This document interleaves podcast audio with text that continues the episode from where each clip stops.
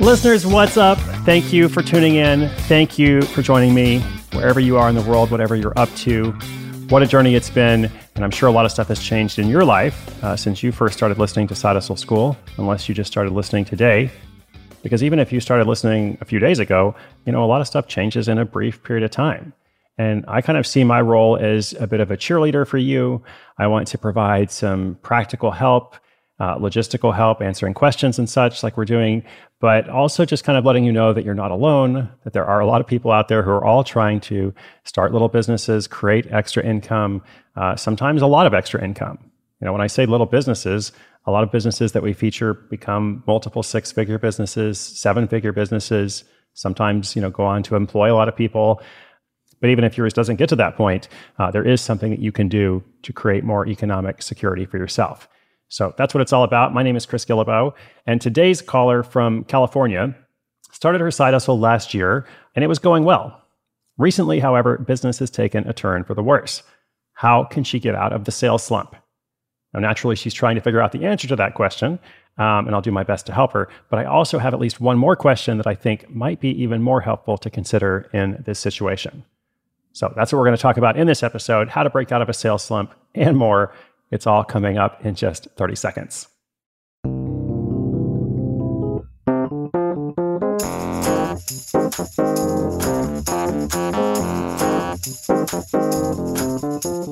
This is Elizabeth from La Habra, California. I've been a fan of yours since 2018 and was finally able to work on my side hustle in 2020 thanks to being able to work from home.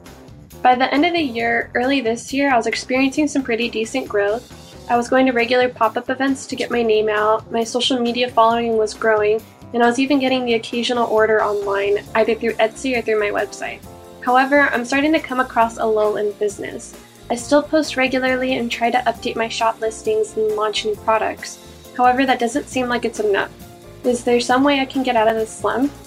Also, I've been trying to get into the wholesale game. Do you have any suggestions?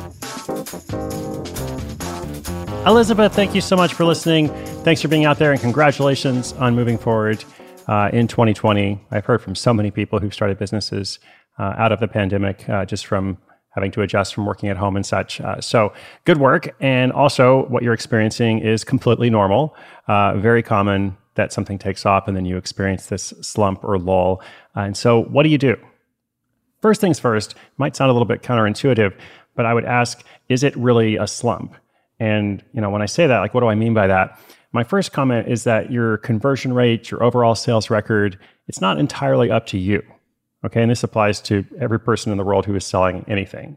Like we sometimes attribute the outcome of something to our own actions, uh, when in reality, there's some circumstances, external circumstances, that have had a stronger effect. I think there's something called the fundamental attribution error, um, that describes this effect in more detail. And, and so it's like, you know, if we do something that works out really well, we're like, oh my gosh, I'm so smart. And if we do something and we're not succeeding, we fail, we're like, oh gosh, you know, I must have done something really wrong. Uh, when again, in reality, there's all kinds of circumstances that are outside your control.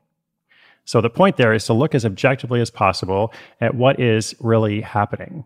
And secondly, whatever the cause of the decline is, rather than think, you know, what caused the slump, like what caused something to change, I would ask what caused sales to rise earlier, like when Elizabeth started her business and she was getting some sales, the occasional online sale, and she was doing the, the events and such. You know, what caused sales to take off in the beginning? Was she perhaps reaching different people? And I think for anyone, you know, specifically over the past year, a lot has changed. Um, people have changed their habits the way they shop, what they're looking for, both in terms of specific products and also their emotional needs, and so on. And often we kind of simplify these things and we're like, oh, look at what has changed. Online sales are way up. Or remote work has, you know, changed life in lots of ways. Or now that pandemic restrictions are lifted in some places, uh, there's a lot of demand for in person events. And all those things are true, but there's also a lot of nuance within them because some online sales are way up some in person events are popular, and so on. It doesn't mean the same thing is true across categories. In fact, there's a great deal of differentiation. Lastly, I would just keep trying different things. Um, and Elizabeth is already on the right track there by thinking about wholesale. Um, you know, in a story I recorded a couple weeks ago, there was a couple offering relationship advice, and they had a few different products that were all doing you know, kind of okay.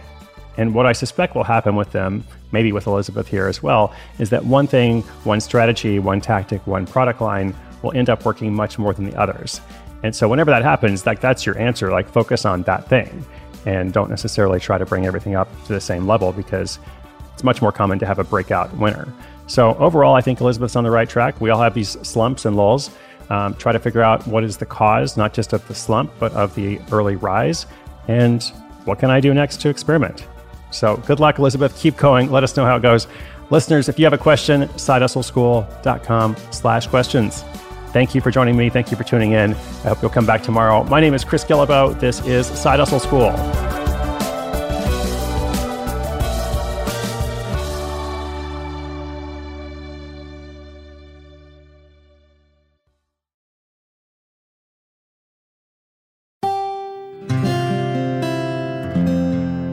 From the Onward Project.